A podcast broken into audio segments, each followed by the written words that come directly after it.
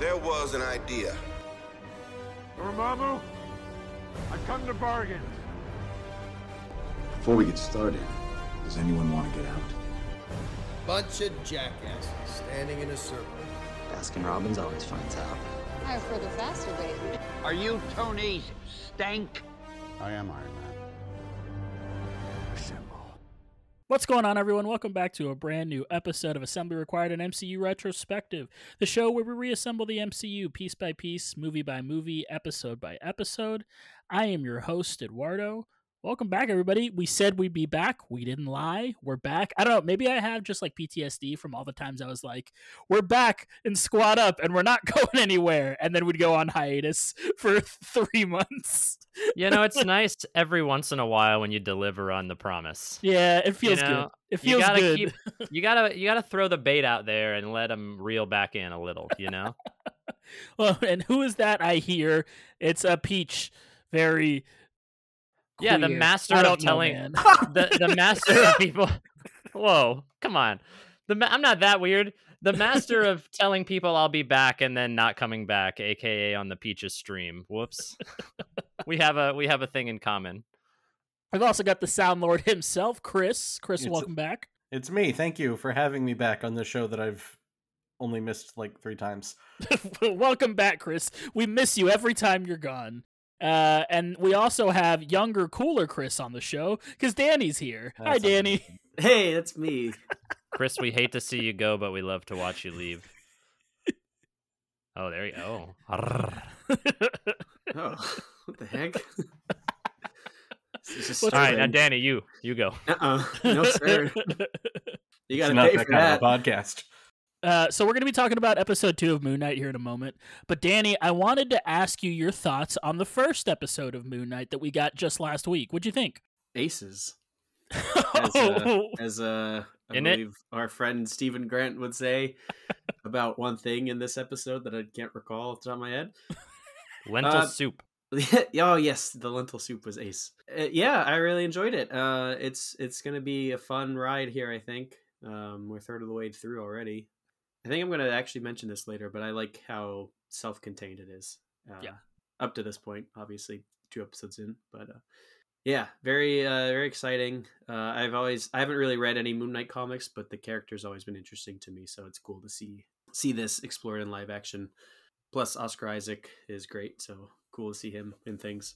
Well, today we're going to be discussing episode two of Moon Knight, Summon the Suit, which is directed by Justin Benson and Aaron Moorhead, and it's written by Michael Castelline, Jeremy Slater, and Danielle Iman. So after a recap of last week's episode, we open with Steven waking up in his flat to the sounds of the dying jackal creature. Isn't that just a lovely alarm clock? Just a, a dying jackal. I've actually set that as my alarm now. I might change... Well, we talked about the tingle before the episode, so I don't know. Maybe I want that noise. Right now I have... um. There's hey! A... Right now there's a... My alarm tone, there's this TikTok of this dude that like remixes stupid sayings, and he it's him saying, get the fuck out of bed, bitch, go. And then it's like techno music, so... Oh, is that um Mark... Mark Riblet. Rib- Rib- Ribbit Mark or Riblet? I don't know. He's a sandwich at McDonald's. I'm sorry. Pretty sure it's Mark Spector. Oh, oh yeah, Mark right, Spector. Right. Reel it back in. Good job. Steven attempts to get Mark to speak to him by talking into a mirror, but gets no response. Oh. He has to say bloody Mark three times with the lights out to summon him. He goes back to the museum and finds the wreckage of the battle between Moon Knight and the Jackal. And I say battle very loosely because it was very one-sided. It was very... It was somebody getting punched on the ground over and over again. The security guard tells Steven that the damage was caused by a pipe burst, and also that he doesn't believe it. The two go to check the security food, footage... Footage... Oh, you tried your English accent? No, no, I'm, I'm, I'm Swedish. I'm Swedish now. We're checking the security footage. He's the Swede. You wrote those notes. We're not even trying to fool you. uh, with Steven telling the guard that what he's going to see is bonkers. Rolled the tape.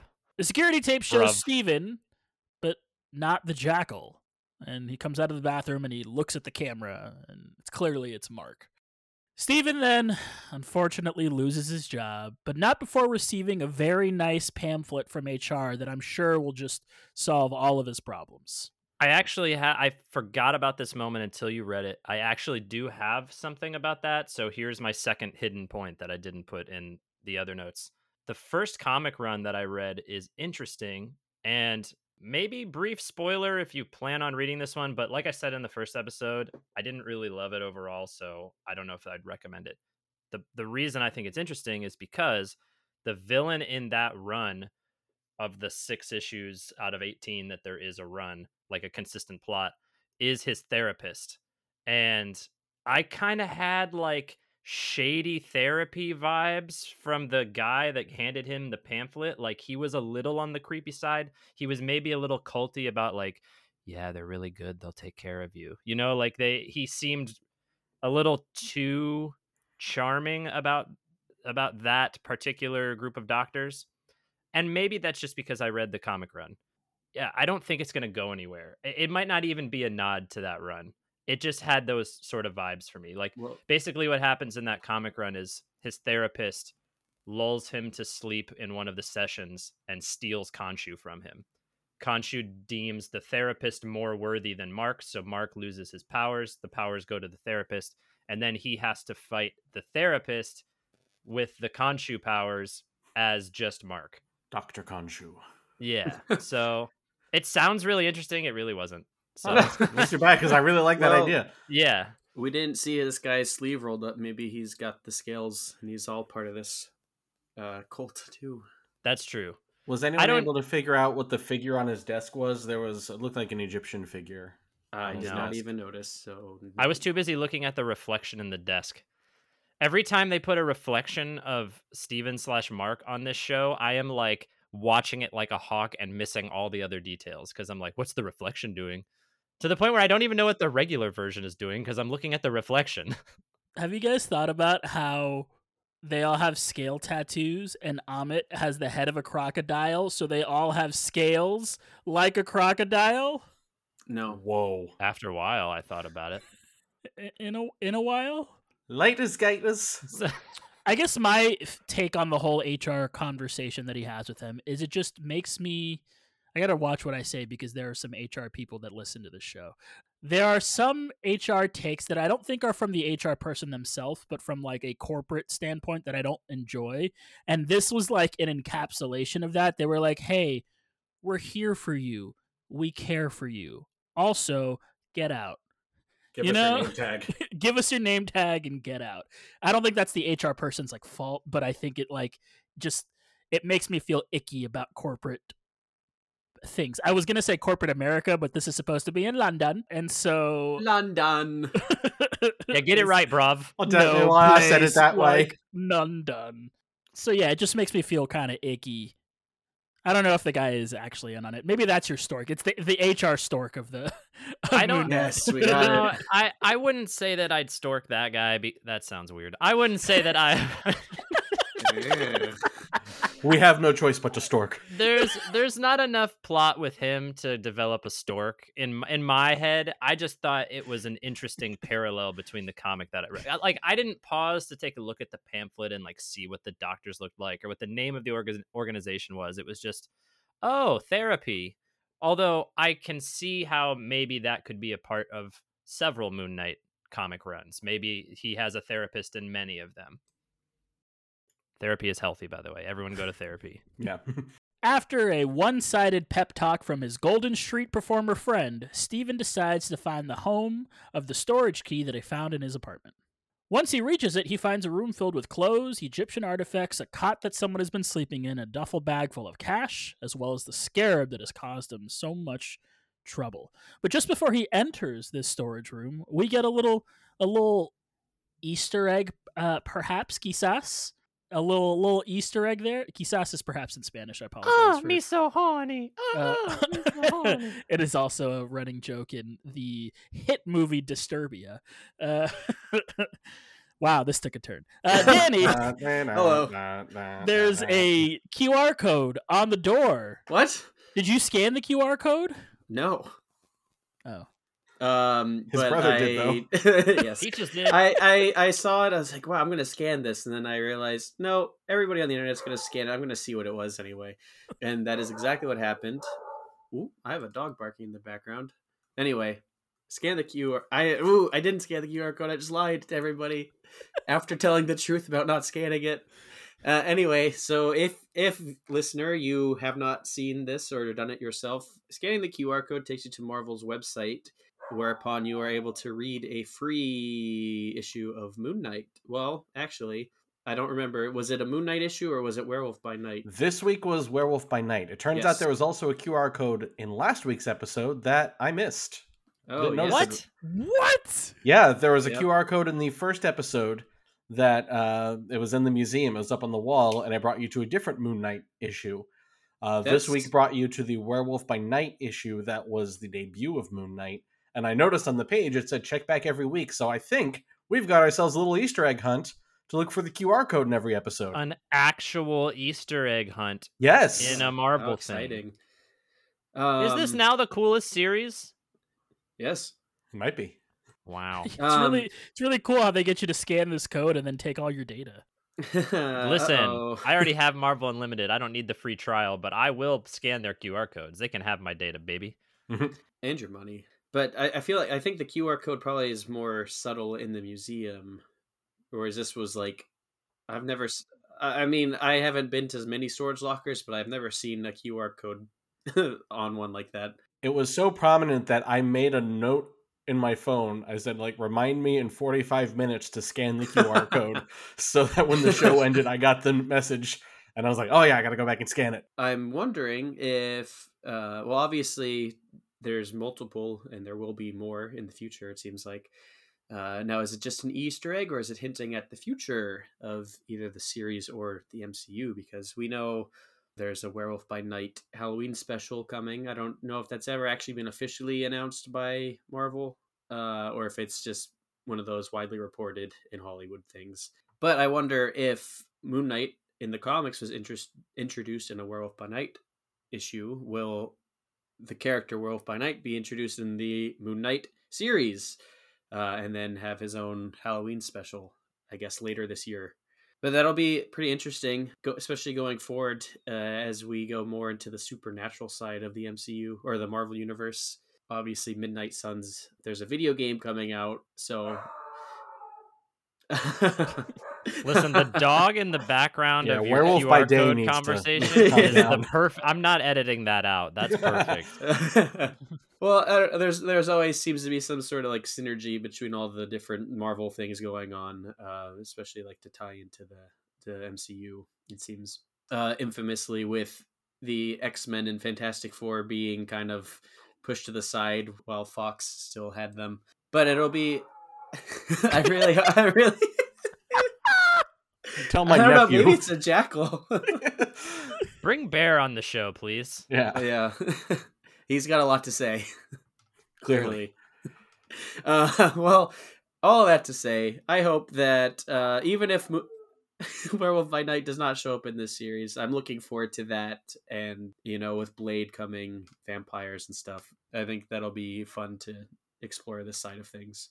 I also really like that they're like explicitly pushing people towards the comics now, because I've seen a lot of like comic writers and artists say that, you know, it would be great if like even just at the end of the credits of the movies, they had a little message saying for more, check out your local comic shop, or or maybe, you know, listed, you know, a couple comics that maybe the movies were drawn from, you know, just telling people to read the comics, because in theory, you know, these movies should be something that get people interested in reading some of the source material and get interested in those characters.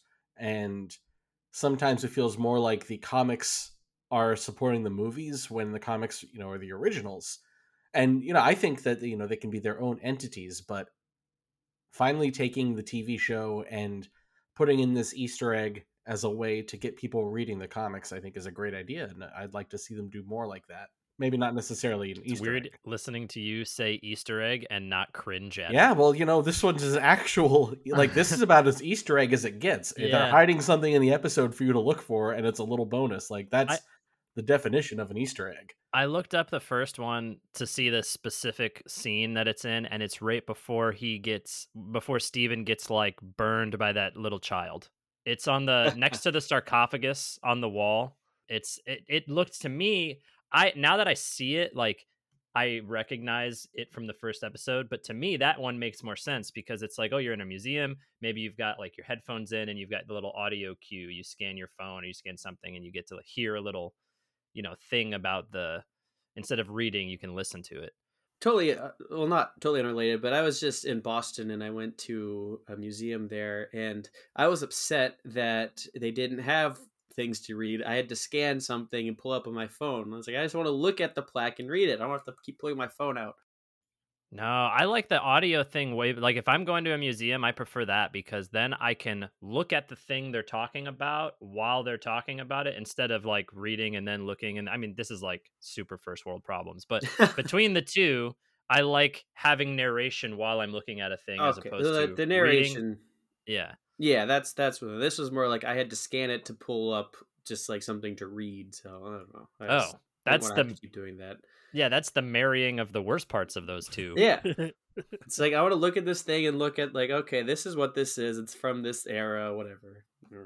Well, and I think the um going back to what you were talking about the comics, Chris. I think this has a if it is successful, and I think it will be. I think Moon Knight's going to end up being a big success. I.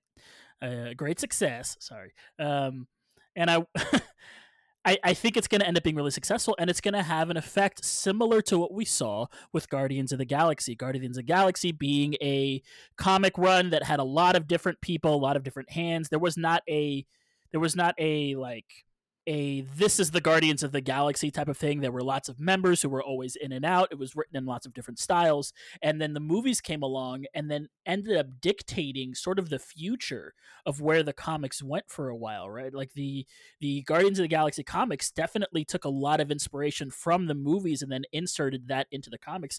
I could see Moon Knight having a similar effect where people are going to watch this show and then want to read more, not necessarily about this type of Moon Knight, but one that is very similar in character. So I could see the show kind of going backwards and going back into the comics uh, later on. I'm looking forward to the Moon Knight ride at Epcot. They'll put in Morocco. That's close enough. It's like freaking it's... Frozen in Norway. Don't get me started. It's just a fun house. You just go into a fun house. There's a bunch of mirrors and somehow they talk back to you. Yeah. Oh, that'd be incredible. No, it's funny that the Guardians of the Galaxy did have a lot of hands, but Rocket's hands don't scan, and that's why he needs your help to break them out of the collector's jail. These hands don't scan. Uh, Steven also finds a gun, as well as a passport that belongs to one Mark Spector, who conveniently begins to speak to him and the reflection on the walls of the storage room. Ooh, I had a quick comment about the passport. Uh, yeah. Obviously, there's a pretty decent chance that it's a forgery or uh, whatever.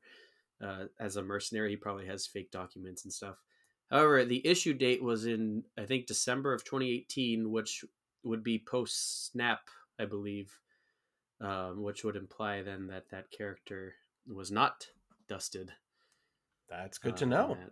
So again, you know, that may not be something that ever actually comes up. Uh, they do seem to be exploring that with a lot of characters, but this is a brand new character, so I don't know if it's as important to know. I, I think it's just from the kinds of stories you can tell about a character when an event like the snap has happened, the blip, then I think it does kind of need to be established to like what happened to this person in the five years that that were missing for, for some people. So if... maybe he was a mercenary during those five years. I mean, I get that when he's talking to Layla later and you get a bit of their shared history, I feel like it is kind of implied that these are, you know, have been ongoing. And, you know, she doesn't seem concerned when he wasn't answering his phone that, you know, I didn't know if you got blipped or whatever. It was just, you know, I thought something happened to you. So I feel like it's implied that their adventures maybe occurred partially during that time. Hmm. I think because they came out beforehand and said this is going to be its own standalone thing that doesn't sort of coincide with the rest of the Marvel universe in the same way that we have traditionally seen it, that make that leads me to believe that they're not going to cover that kind of stuff. It leads me to believe that they're going to leave it sort of on its own, and and this will be its own type of thing. Like, it'll still exist in the same world, but it will not be like, we need to explore some of those, like, not, I don't want to say tropes, but some of those storylines, some of those threads. Mm-hmm. Like, we're, I don't think they're going to be following those threads. Yeah, I was like, with, like, Yelena, that obviously makes sense because her relationship with Nat and not knowing what happened to her. I like how he only does it when you're talking. I know, it's amazing. He, like, knows. He's like, that's my dad. Yeah, here, give me, give me one moment. I'll be right back. Hey, everybody, it's Peach. I'm interrupting uh, my myself. Danny is taking care of Bear. You've heard Bear. He, he we should get him on the show.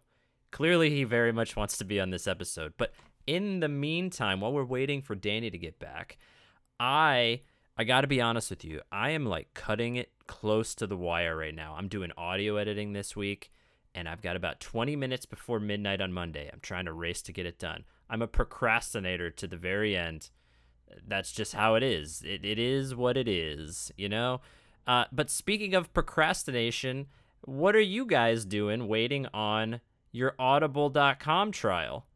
You know, Assembly Required is brought to you by audible dot com. You've heard of Audible, you know, the leading provider of spoken word entertainment, audiobooks, ranging from bestsellers to memoirs, news, business, self-development. You know, you know the drill. You've heard this a few times.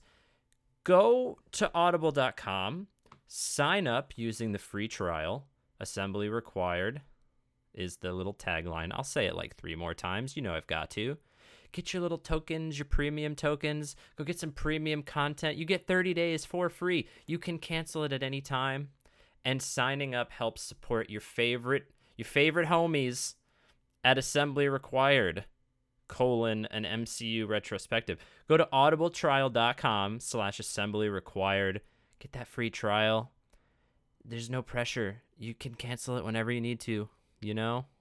Whenever you need to. But I got to wrap this up, okay? Because I need to get you this content. So thank you so much for listening. Again, that's audibletrial.com slash assembly required.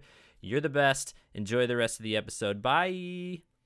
So a character like Yelena, who is introduced after Endgame, but because she has that prior relationship with Nat, um, it's good to know, especially since that's so important to her character, finding out what happened to, to Natasha, um, and then fu- that, like fueling her for the Hawkeye series.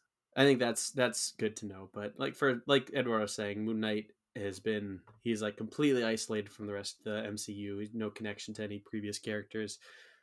It might be interesting at some point to hear more. Maybe maybe they'll get into that in like the next episode to talk about some of that mercenary work that happened during that time. But I don't think it's like as crucial to know. Uh, but yeah, sure. If it comes up, like if it's part of the story, yeah, great. But uh, I thought that was interesting. I actually did not catch that. I did see that online somewhere. So shout out to that person who I don't remember. Whoever you are. I hope you're listening. Yeah, maybe you are.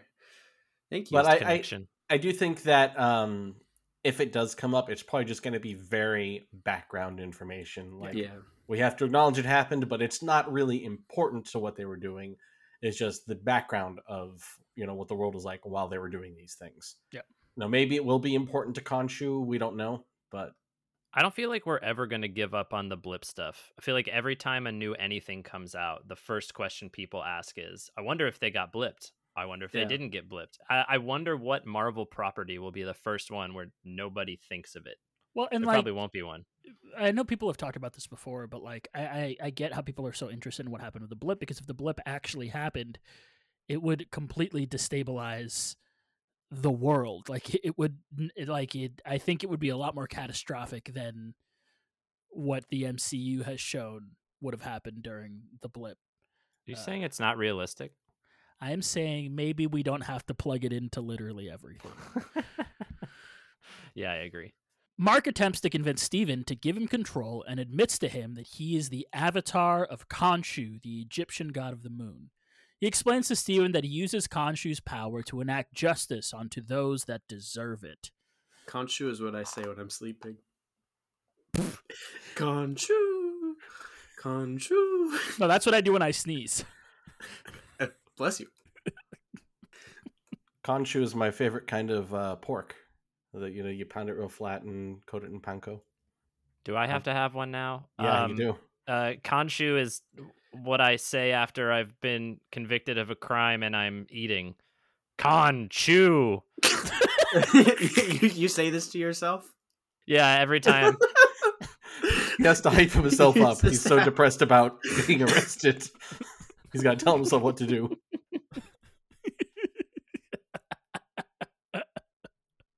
Uh, I think these interactions with Mark and Steven are going to end up becoming the linchpin of the show. I think him sort of understanding himself and understanding how his different personalities and his different selves interact with each other are going to become really, really important, if not already really, really important. And that leads me to the discovery that I made as I was writing these notes, that Moon Knight is actually just uh, a buddy cop T V show between Mark and Steven. And Mark is the straight man and Steven is the the the the, the comedic influence. Uh, and it's the two of them kind of having, and I also had this realization when we got to do the Mister Knight, which we'll get to later, but the Mister Knight and him sort of being funny and, you know, you know, pulling his sleeves up and saying, you know, come here, come here, you know, the kind of, uh, kind of like funny. And then we get to do the, the, you know, the sort of like pep talk. Oh yeah, you threw a really good punch, but also give me the, the power now. And then they kind of switch over. And I, I think it's a really interesting take for there to be a buddy cop that's the same person. Yeah, I hadn't thought of it that way, but that is that is a great point, and I think that's a really cool way to look at it. And it's going to be really interesting watching their uh, relationship, as it were, you know, hopefully develop. Especially if uh, if Jake ends up showing up, because that'll that'll make it really interesting. Um, I'll talk about Jake a little bit more, but I have also been reading some Moon Knight, and Jake has its his own like. section in the mm. the run that I'm reading, and then I'll, I'll be curious to see if it's similar to the stuff that you've been reading, Peaches. Yeah, he almost never came up in the two that I'm that I have under my belt. Interesting. Um, the the first one he was in one issue because whatever specific skill set he had was better for being like um. Okay, let me back up. When he is the Moon Knight persona in that run, he is very much the I want everyone to know I'm here. I'm, I don't care about stealth. I'm going to run in. I'm going to throw some punches. If I also get punched, so be it. When he uses his Jake uh, alter as Moon Knight, it is more of like a Metal Gear Solid stealth mission style thing. Jolly uh, Jake. His his suit is like more. It's more like it's it's still white, so it's not like it blends in with the darkness or anything. But it's like slimmer. It's like. Um, I don't know how to describe it. It's like he's wearing tights instead of wearing garments. You know what I mean? So it, that's really the only thing I... And it was only in one issue. So I'm imagining having codec conversations now. Khonshu, I've broken into the facility. Yeah. I found yeah. a box. I'm going to hide in it. And and honestly, in the run that I'm currently in the middle of, he almost never is not Mark. He, I, I don't think he's referenced Jake or Steven as himself one time. He taught most of the conversations he has that are like in his head are battles with Khonshu. He talks to Khonshu a lot more. There are people that he's interacted with in his in the current run that I'm reading where they know him as one of those personas, so they call him, like there's a guy that calls him Jake, and every time the guy calls him Jake, he's like, stop calling me that, I'm Mark. So yeah, I don't have a lot of experience with that one issue. Okay. Uh, Steven rightfully freaks out at the notion of him being part of an avatar for a, an Egyptian deity, so he decides to take the duffel bag to the authorities so they can lock him up. We then get this really cool scene with the like, um, with like Khonshu in the hallway where the lights are coming off and they turn back on, and he's sort of trying to run around and he just keeps running into Khonshu. And then there's this really interesting choice of a freeze frame that I thought was so weird in the middle of this. Like, it just didn't match the rest of the... Sh- it was like, um, it is like the end of Harry Potter and the Prisoner of Azkaban, uh-huh. where he Everyone, uh. he ends on the he's on the broom and he's like, oh. Dude, I thought my race. internet was buffering. I thought the internet stopped. I seriously thought that I was having an internet glitch until someone asked me specifically, Chris, what'd you think of the freeze frame? Because I famously hate that in Harry Potter. I famously hate that ending. Famously among my friends. Among this particular group of friends. He's known worldwide for hating that movie. Mister Worldwide hates the end of Prisoner of Azkaban. I almost think that that is probably a choice when, like, maybe ninety-eight percent of the scene that Oscar shot, like we're on a first name basis, that he shot was good, and then the very end no, of it he would maybe, like you to call him Mister Isaac. Mister Isaac, yeah. Uh, maybe ninety percent of that scene was shot right, and then they didn't like whatever he did with his face in the last like second and a half, so they're like, let's just freeze frame. Yeah, like maybe all of the rest of it was perfect and they couldn't recapture it again. I don't know. It didn't feel right to me. I don't know it why. Was weird. It was funny for a second after you realize that, like, oh, it's not my internet glitching. Yeah, when I watched it again this morning, I like looked out for it. I was like, what a what a choice. What an interesting what, what a choice. I liked it. I thought it was, it was like, because it was right after he, like, you know, Khonshu turned around. He got this big old bird skeleton head in his face. Oh my god! I have this thing that uh, it makes like the a really high pitched noise, but it also does this. Oh, for the viewers, you're actually not viewing, so you didn't see it, but there was a big old flashing light on this thing for the viewers that there are the viewers, aka the three, the of, three us. of us uh, you can you... peer into the fourth dimension. um I don't even remember what I was saying. You were talking about the freeze frame, and he liked the freeze How... frame. Yeah, you yeah, liked it. It was fun. It was you, you just saw the big old bird and he was freaked out, so they really emphasized that fear. You can't say big old bird. That's Sesame Street. I can and I will. Big old bird, big old bird, big old bird. Oh no, you've summoned the big old bird now. Oh god, that's why my dog's barking. It's kind of yeah. comic-y though. Like, in a sense, it's like a freeze frame is like, I could, you know, one hundred percent see them that them saying that is the reason why they chose to do that. They'd be like, oh, yeah. It's like it was pulled straight out of a comic book. I could absolutely uh-huh. see that be the the reason they chose that. Whether I Ex agree with facto. it, yeah. but uh, I don't know. But I could see them saying that was the reason.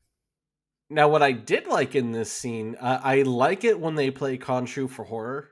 Yep, I agree. And I, I don't I don't remember if I said this last week, but I was thinking it, and I even put in my notes that after Khonshu first appeared, I started expecting him to just start being in the background like a Hill House ghost the whole time, and they do it a little bit.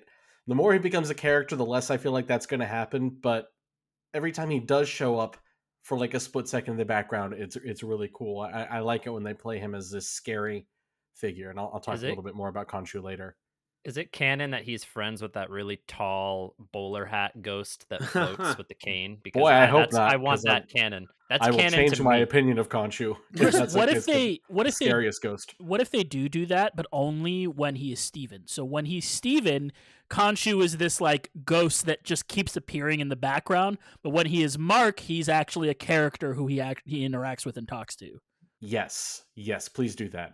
I hope I hope it's not too late for them to go back and add that in for the rest of the series. Um, what you're saying, that there was also like a fake out in like the scene coming up where he's in the back of the car. There's like some sort of sheet billowing in the back. I was like, oh, there he is. Yeah. Oh, yes, I thought that too. Yeah.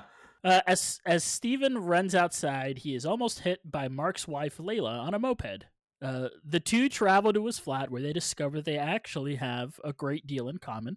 Steven tries to convince Layla that he is not Mark, but she does not believe him and only wants him to sign the divorce papers that Mark sent her.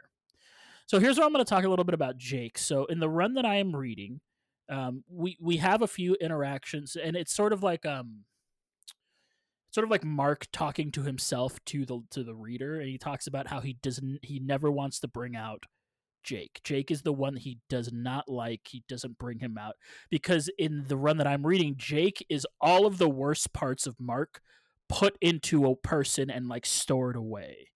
And um, it got me thinking about this because the way that I have interpreted it so far, I have interpreted Mark as like Mark Spector is the A personality, and then the other ones are splinters of his himself. That's how I've interpreted it so far. I could be wrong, but it's at least how I'm I'm interpreting it.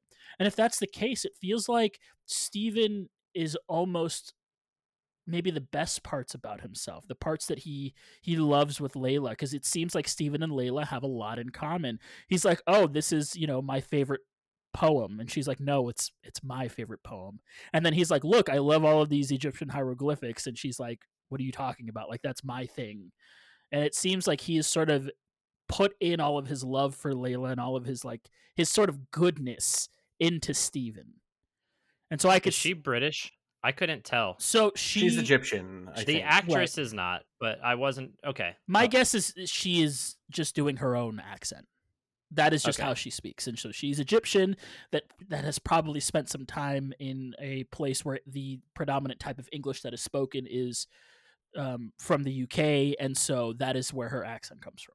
I was curious because I agree with what you're saying. And I also, as you were saying it, thought, is that why he gave Stephen Grant a British accent? Because maybe that's part of her. Maybe.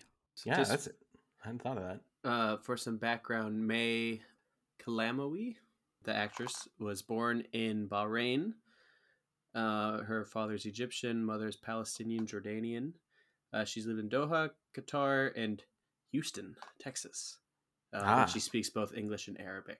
So yeah, she's been Middle East and in America. So I don't know what her normal accent would be.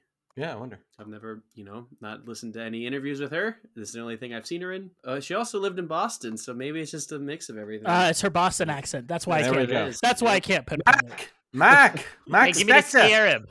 Uh, uh, you got smart park. Talk about Jake. Uh, someone had brought up in, in another chat that I saw that Mark seems to be kind of living on the down low a little bit. You would think that he wouldn't want to wouldn't want to rock the boat too much. Like, he tried to get a fish to replace Steven's fish. Does Mark Spector that we know seem like the kind of guy that would ask that tour guide out? That's a good point. And really mess with Steven's life like that. Or if Jake is really as much of a jerk as, as you're making him sound like. Maybe he does feel bad for Steven. Maybe he wants Steven to have like a good life. So he asked her mm. out. On purpose to go out with, because he, he asked her out as Steven. He didn't. He, he wasn't wingmanned like, for himself. Right. He yeah. wingmanned for Steven. Like, I think he's just trying to make Steven's life easier. Yeah, that could be. I like that theory. Because I also don't think, now that we've done this episode and they didn't, kind of what we predicted last time, they did not go back and show the Mark side of episode one. They did reference it in a couple of sentences. So I don't think they're going back. Which I think is good, because I think the pace of this show so far is very, very good. So I, I agree with that. I think that's probably what happened. I, I like the idea of him looking out for the other parts of him. Just kind of like he's got a little bit of nice guy going on, even though he doesn't show it, which is kind of unlike what he is in the comic. But that's fine. Layla eventually discovers the scarab just before two of Arthur's henchpeople come and arrest Steven posing as police officers. The two fake cops take Steven to Arthur's compound in London, where he reveals some fun facts about himself, as well as about Mark and Khonshu. First, that Arthur was Khonshu's former avatar. Ooh. And also that Ammit judges those who will commit bad deeds, while Khonshu only punishes them when the deeds are done. He says Khonshu was a liar who will never give Mark his freedom. Now, Danny, Arthur's an interesting character, because he is not he's not the the prototypical Marvel villain who is the same as the hero but different. Yeah. So that's a common uh, criticism, both M C U and I think just in general superhero movies, but uh, you'll hear this a lot, that um, a lot of times, especially in like the first movie, like the origin story, the villain is usually just like the evil version of the hero. So like you have Ironmonger and Iron Man, Killmonger and Black Panther ends up being, you know, evil in some eyes, Black Panther. Uh, the Venom movies, you know, whatever the... Uh, I can't remember, the symbiote in the first one and Carnage are both just evil Venoms. But this is a kind of, I don't know whether it's intentional or not, but it's just like a neat twist on that, where this guy is maybe he wasn't a like Moon Knight, but as a former avatar of Khonshu, you know, he clearly was a fist of vengeance, as as it was put. Uh, so he's he's got some skills, most likely, as far as like fighting. But up to this point, obviously, and I, I'm going to guess going forward, it's he's not going to, you know, turn into something like that. His uh, now he's the avatar of Ammit, and that's a very different approach. As we've seen so far, he has some sort of power that uh, he uses to kill people. Plus, he has the cane, which gives him some power as well. But it, I think it's interesting that they're doing this where this guy was a former, or he is a former avatar of Khonshu, so he has that perspective, and he's kind of using that, trying to use that to get Steven to help him out. Like, Steven, you have the scarab, just give it to me. Um, you're part of this thing that you don't want to be a part of. Khonshu is, he's going to turn against you and all this stuff. So he's, he's coming at it from this perspective um, that, I don't know, I think it's pretty cool that uh, I did not see this coming. I mean, obviously, you know, this character is pretty different from the comic portrayal anyway. But I, I think that's it was, it's a really cool choice um, that they've gone with here. Now, obviously, as their conversation progresses, it's Steven, I think, realizes that this isn't a path he wants to go down. Ammit and Arthur are, uh, well, they may have some noble goals, I guess. Uh, it's clearly not the right way to go about it. So I'm I'm gonna guess. I, I know Ethan Hawke. You know, I, I think he's before this he had said that he was never gonna do anything comic book. Um, it's not really his speed, but he want he you know he and Oscar Isaac have you know had a lot of say over this, and they wanted to make sure that it was like an interesting story being told. So I think probably a lot of their fingerprints are on this, where they're having this villain who's a very interesting guy, kind of a cult, like a soft-spoken cult leader. He's not the your typical like, I'm gonna beat you up type guy, um although apparently he was in the past. So I'm, I'm very excited to see how this progresses and uh, learn more about his background as, I don't know what he called himself as Khonshu's avatar, but I think that'll Fist be interesting to explore that. Yes, just just Fist of Vengeance, please. Vengeance. Mister Fist of Vengeance, see you. I'm going to jump on with my point instead of uh, Eduardo saying one sentence and then passing it back to me. I, I agree that I think that he's interesting, and I also like this this next bit that he has in the in the dialogue where, you know, he's got everybody kind of huddled around Steven, and he's asking for the scarab, and Steven sort of stands up for himself, which he hasn't really done so far yet in the show. And he's like, wait a second. So if you're, if, if the crocodile lady is judging people before they do anything, like how can a thought be evil? Like, he talks about thinking about killing his boss all the time, but he'd never actually do it. And then goes straight into the, you know, accusing everybody of being cool with murdering a child just because in thirty years they might do something. I a really like the way that that dialogue is handled from a actually from like a white space perspective. Like a he says that line and everybody in the crowd, including Arthur, doesn't have anything to say for a second. And then after that pause, he's like, I'm glad you brought this up, and then tries to justify it. I think that is a really cool way to tell the audience, hey, remember when some of you fuckers were like, Thanos was right? This guy is not right. Here's proof that this guy is not right. I just really like the way that they do that. It just removes any doubt that maybe this guy secretly has good intentions, because he doesn't. And like Danny says, he also has this like weird supernatural ability to just touch somebody and kill them. Like, he's got like some rogue powers going, it seems, uh, without the cool hair. And obviously you, you don't get to just use that and call yourself a good guy, right? Like the way he was doing it.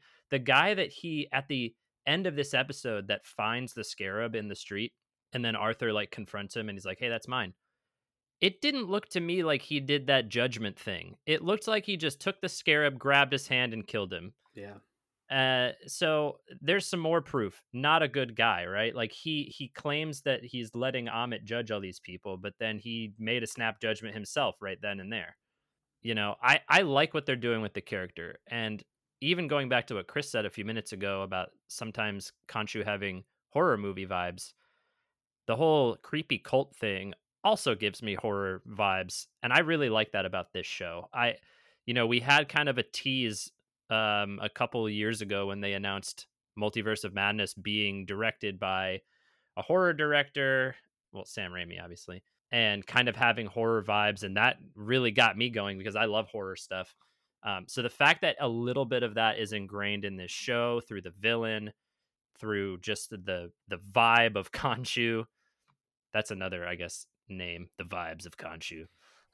I played bass I, for the vibes of Khonshu. Yeah, I really like that. And, and you know, nobody get on the Arthur was right train or I will fight you. Mm-hmm. I don't I don't think any I don't mean you guys that listen to this podcast would be on the Arthur was right train. Because, yeah. Dude, you never know. I, you never know. I I trust our listeners to not be like that. Maybe I'm just trying to give someone a free invitation to fight me if they want to. It's a good point. I, I'm glad you mentioned this, Peaches, but I really liked what he said. I'm glad you brought or brought that up. Like that's, I feel like that's. Yeah, like classic, I've talked about like, this before. That's uh, H R talk. Yeah, exactly. What I think is interesting, uh, a couple things about Arthur as the the big bad of this show, is that you know he big old bad. Yeah, the big old bad is that instead of having a personal relationship with the lead character in this, with Mark slash Steve, he has the personal connection with Khonshu, the the weird, you know, bird ghost. So that. That's going to be interesting. The more I, I think that it'll be interesting to see what kind of relationship is, you know, if we see any of that, just the fact that the connection is through Khonshu, who is like, for lack of a better term, the, the guy in the chair for, for Moon Knight. And I think that's an interesting connection. And the fact that he is in some ways the, he's the same type of person as Moon Knight in that he's an avatar of an Egyptian deity, but he's not quite the dark reflection like like Danny was talking about earlier that we've seen so often, because he's not going to wrap up in bandages and become Croc Knight probably, and you know fight him and you know have a big C G I punch out in the in the finale. If if they do end up going that way, I'll admit I'll be a little disappointed because he's been presented as such an interesting character with a really interesting performance so far, very charismatic.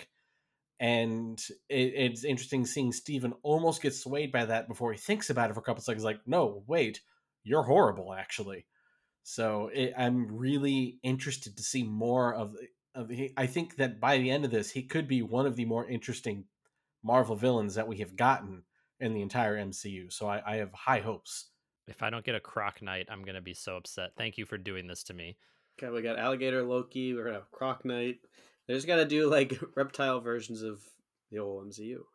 Eventually, we end up back at the Scarab, and Arthur demands that Steven reveal its location, while Mark tells Steven to keep his wife's name out his fucking mouth. Nice, nice addition there, Chris. Layla shows up to uh, rescue Steven, although she was relying on Mark being able to transform into Moon Knight by summoning the soup. Layla and Steven run away to escape the evil compound cultists as Arthur summons another jackal to give chase. Layla tries to convince Mark to put the suit on, which Steven eventually does, but it is not the same suit we were introduced in episode one. It's a, it's like a, it's like a suit instead of a suit, you know? That makes sense.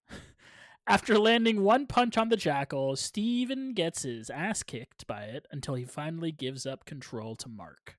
Now, Chris, I, I'm going to steal your thunder for just one second and say I think the Mister Knight suit is cooler than the actual Moon Knight suit. Uh, I think it just it looks a little better, partially because it's not all C G I. It is a real suit that clearly that Oscar Isaac is wearing, and so it just generally looks better. Yes, I, I would agree with that, definitely. There are definitely times where you could tell that he was actually there, where probably wearing an actual suit. You know, that didn't need to be C G I, which was which was nice. I did like that. Uh, I I really do love the suit, and I and I think that it's a good take so far of, you know, how would Steven manifest this Moon Knight? He hears suit, he's like, okay, he hasn't seen what Moon Knight actually looks like, so he summons a suit the way that he thinks of a suit, and It's it's fun, and then he gets engaged in some fisticuffs, and he's, you know, let me at him.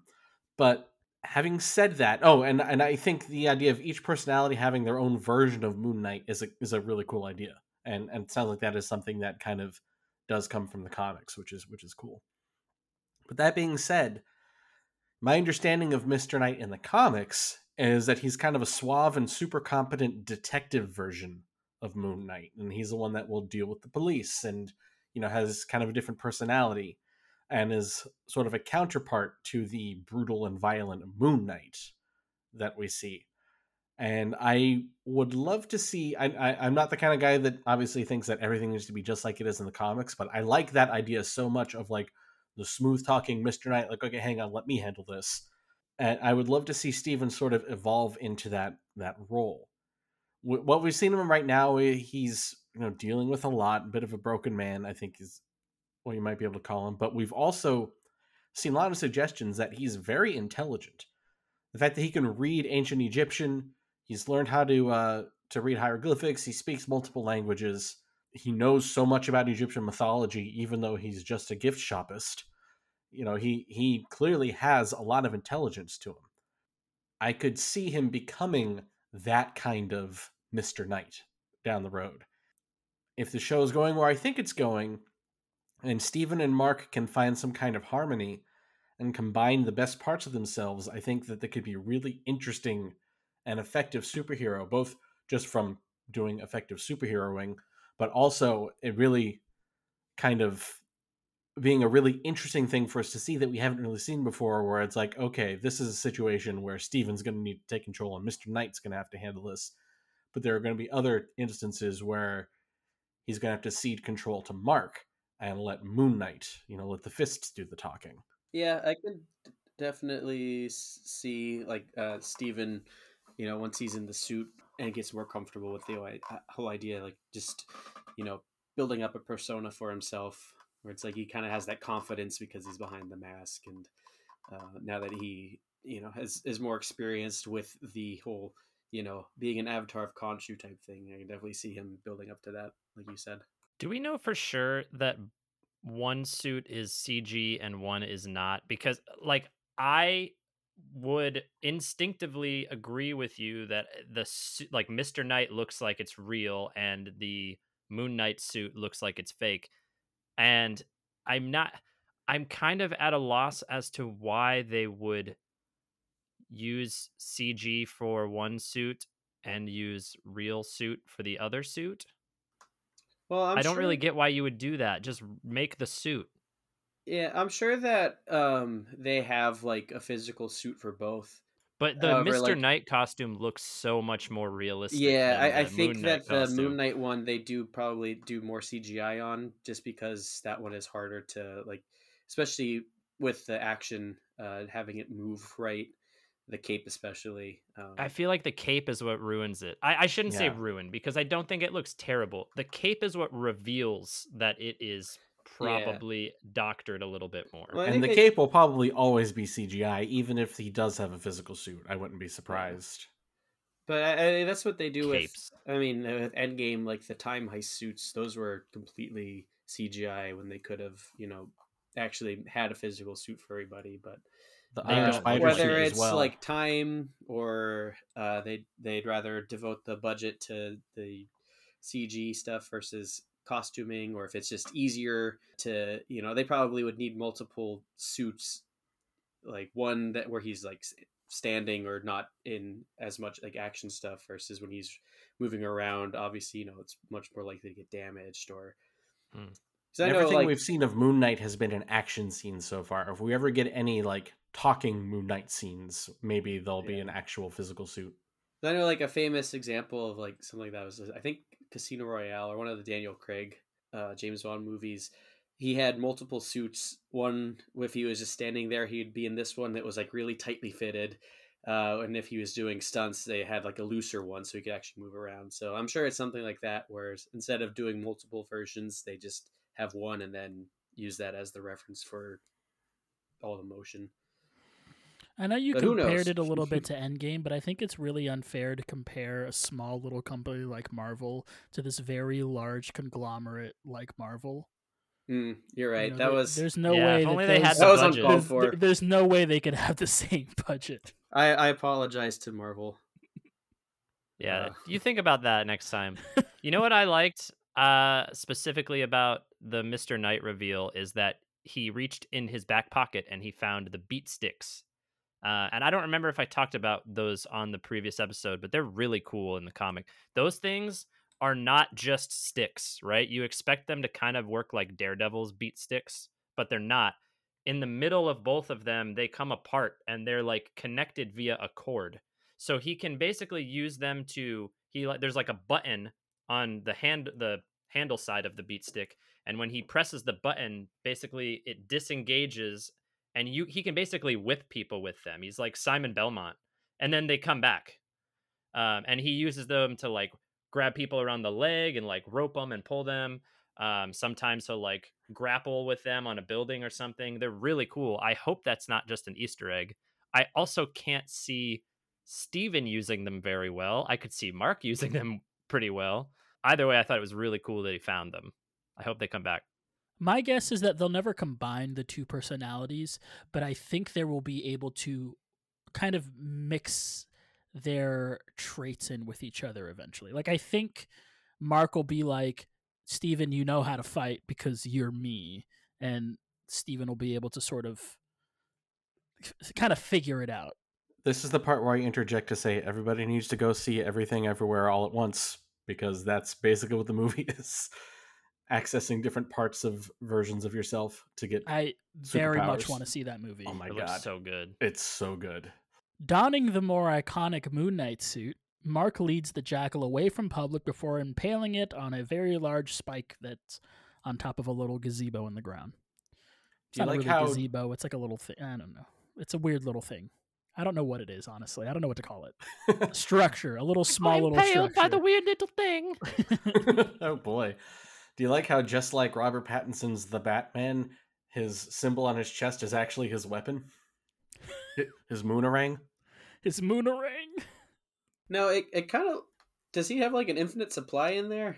I know. They just it kept pulling him out and it was still there. Yeah, speaking of weird C G I, where did those come from? Where did he they has go? Egyptian where did they god come powers. From, Cotton Eye Joe? I mean, that... He's yeah, basically well... Yami Yugi. He's got Egyptian god powers, okay? Well, yeah, like Mister Knight just pulled out the beat sticks out of... My grandfather has no pathetic moonerangs. It's like a cartoon. I'll play my Blue Eyes White Moon Knight. Hmm. I've exhausted my Yu-Gi-Oh knowledge. My Blue Eyes White Moon Knight. Oh, no. Should we all do Dang. Egyptian research by playing Yu-Gi-Oh? Probably the best be the way only to do way. It. That's got to be it. It's got to be the only way to do it. We're gonna watch, or we're gonna do this while also watching The Mummy with Brendan Fraser. I would if I would have gotten my cup of coffee. That makes sense. That makes sense. We then get another conversation between Mark and Steven, but this time it is Mark who is in control of the body and Steven who is in the mirror. Steven would like his body back, and Mark says no.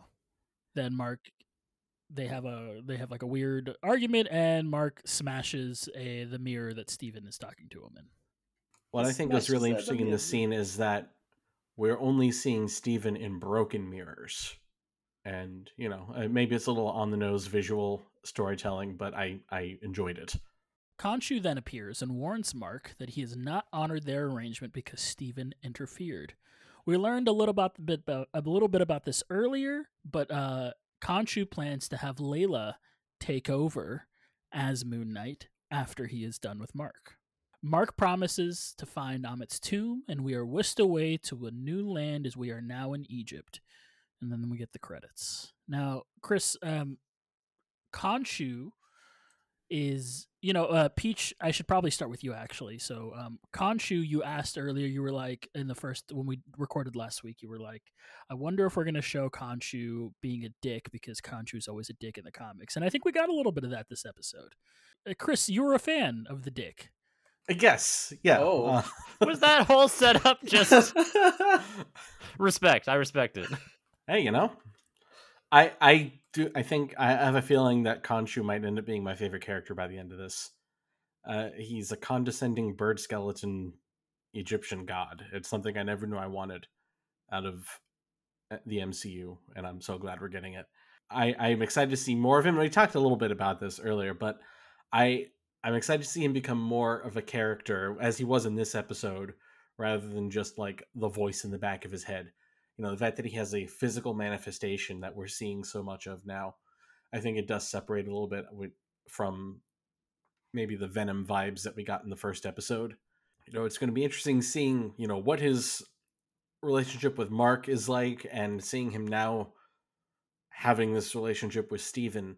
Uh, it's it's going to be interesting, and I hope that he sticks around beyond this series. I hope that it doesn't end with...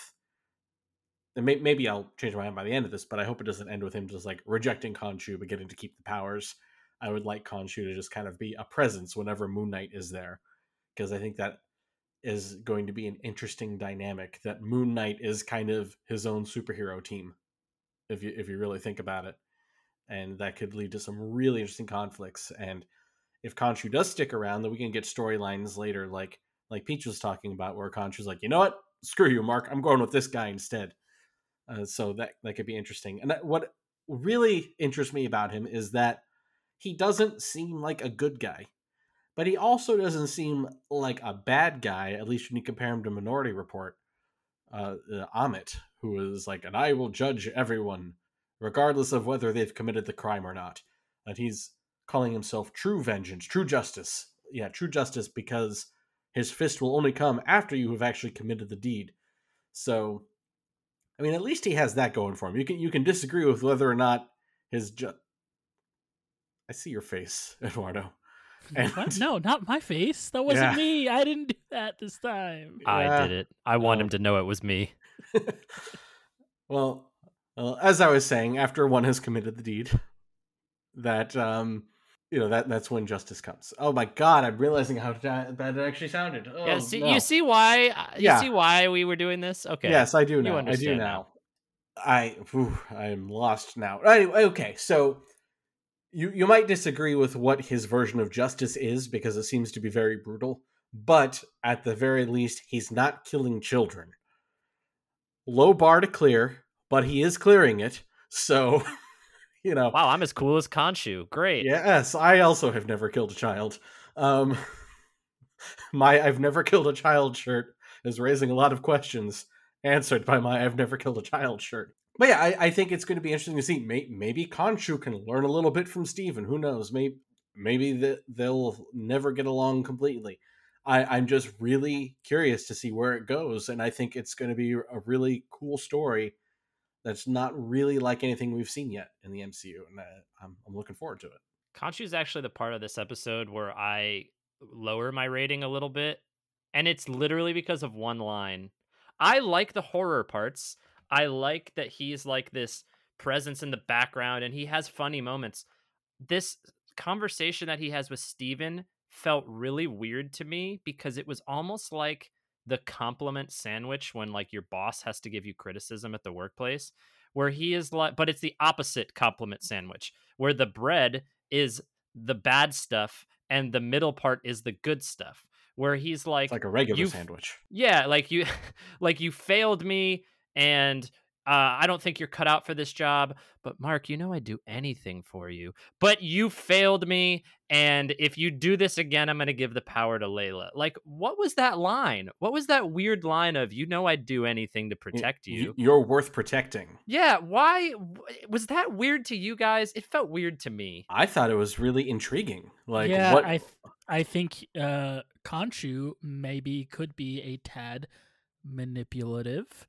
And a little that, gas lampy, a little, little, little gas lampy, a little, little Edison lampy, little Edison bulby. I think he, it's intentional. I think he's intentionally manipulating Steven by dangling things in front of him, like, don't mess this up, but also, I love you. That is, that's very Khonshu when you put it that way. Yeah. Okay. It's just felt odd to me, though. I don't know. I mean, it's odd because you're not the one being gaslit, right? You're not the one being manipulated, but gaslamped. But yeah, yeah. Uh, but to the person who is being gaslamped, Edison bulbed, Edison bulbed, Tesla coiled. It, you know, it it, it means something different. Obviously, yeah, we can see the manipulation because we're the audience, but you know, we're not the ones being manipulated. Well, I slightly rescind my weirdness, but not enough to change my rating. You'll never rescind your weirdness. No, I will not. Keep Peaches weird. Keep Peaches weird.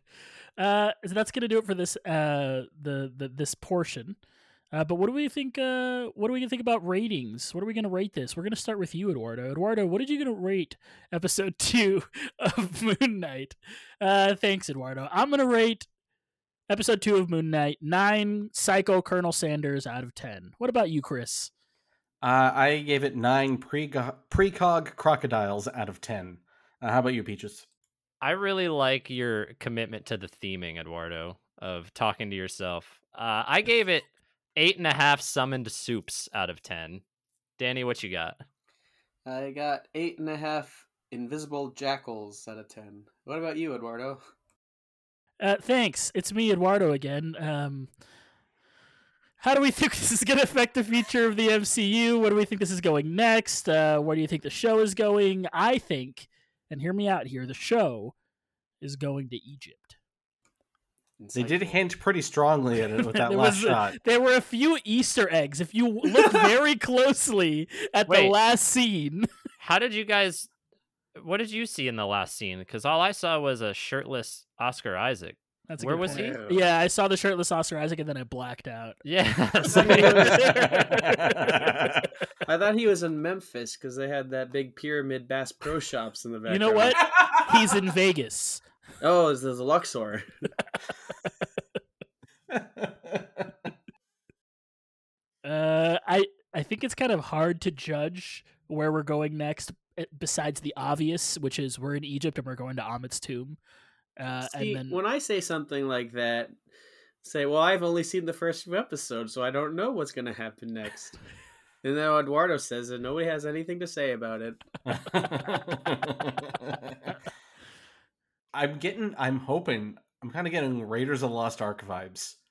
Because it's gonna be watched a, I watched an interview Ark. with the creator director who was like, we want this to be different. We want this to be Raiders of the Lost Ark. We want it. Like he specifically mentioned Raiders of the, oh. of the Lost Ark when he talked about what he wants for this show. Cool. All right. Well, mission accomplished, sir. Yeah, I'm very excited for that prospect. Get some yeah. The Mummy, get some Indiana Jones. Yeah, yeah. I just connected that Moon Knight is the mummy of the supernatural Marvel universe, and my mind is about to explode. When you say, do you mean like Moon Knight the series is the mummy the film of the no, Marvel? No, no, no. I mean Moon like Knight, the character is the Moon mummy, Knight the character is the mummy of okay. the Marvel supernatural. If he interacts with the werewolf and he interacts with Dracula, I, okay. Moon Knight is the mummy. Yeah, is the, okay. Is that analog? Uh, okay. The analog for the Universal Classic Monsters. Right, yes. Exactly. Who, who's uh, who's Frankenstein's monster? Abomination. I don't know. Okay. Uh, the Hulk. I guess Hulk. Thing. Hulk. But that's more of a Jekyll Hyde situation. yeah, D C yeah. Swamp Thing? D C Swamp Thing. Yeah, who's Swamp Thing? Who is Swamp Thing? Yeah, who, who, yeah who, who would be the, the creature, creature of the Black Lagoon? The Black always, Lagoon. Everyone always asks who was Swamp Thing. See, you're thinking, never asks how was Swamp Thing. Le- Leo Carpazzi has gotten in your brain. I'm sorry. Please don't. I'm not putting that post-credits. I already have a good post-credits. I know what you're thinking right now. Oh, I'm always thinking of that song. Uh, well, I think that's going to do it for this episode of Assembly Required, at M C U Retrospective. If you'd like to support the show, you can do so over at Patreon. Patreon.com slash Assembly Required is where all the cool kids are. Come on over there, join our Patreon-exclusive Discord. Um, you come chat with all of us over on the Discord. Uh, if you want to email the show, you can do so, assemblyrequiredcast at gmail dot com. Follow the show on Twitter at AssemblyCast. You can follow all of us individually. Um, it's going to be GatorSex twenty ten for Chris. Danny, do you want to plug your Twitter? I don't know if you if you are a Twitter plugger kind of guy. You can plug my Twitter. All right, D Lars ninety-three. Oh. It's going to be uh, A B C D Eduardo one for myself. Peaches, don't look for him because he's not there. Yeah, I pieced out of Twitter. Bye. He's the smartest one of us all. Uh, and that's going to do it for myself, for Chris, for Peaches, for Danny. We love you three thousand. Bye, everybody. Excelsior. Hellindra. Bobbly bobbly. Captain Genocide.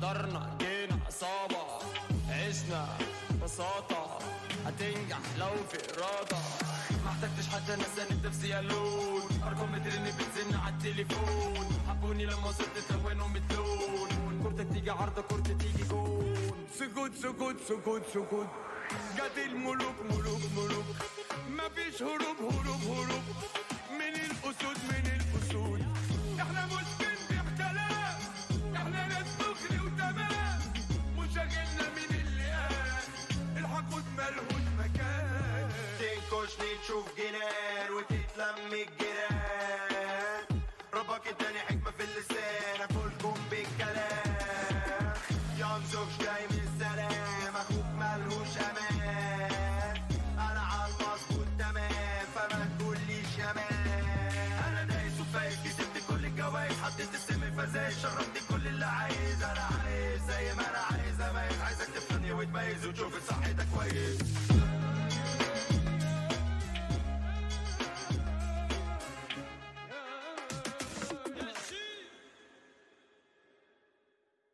I have that Florida poster.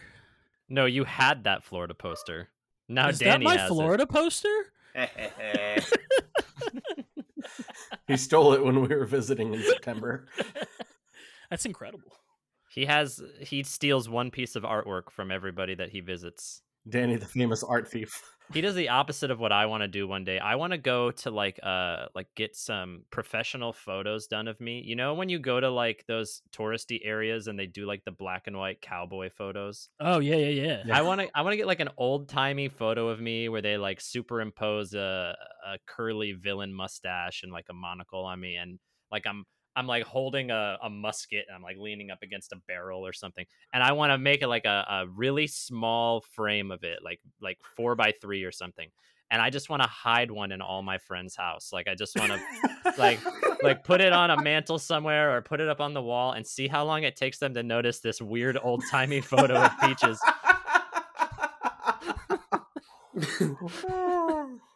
That's amazing. Um, all right, I'm just going to start over talking about Yelena. No, um, I'm leaving all of that in. That was comedy gold. All right, well, you know, that's And fine. I actually do want to do that. I didn't make it. But that's your post credits right there. Hidden Peach. Or, or, or whatever. I mean, you're editing. Yeah. Do whatever you want. Hey, I'm, you know, you can do whatever you want. Like he just The post credits is just going to be Yeah, br- bring Bear up later so he can record a bit. He's just gonna sound like as he licks the microphone. God, I hated oh, that. God. What kind of That's A S M R? Probably A S M R for some people and repellent horror for other people. Oh boy.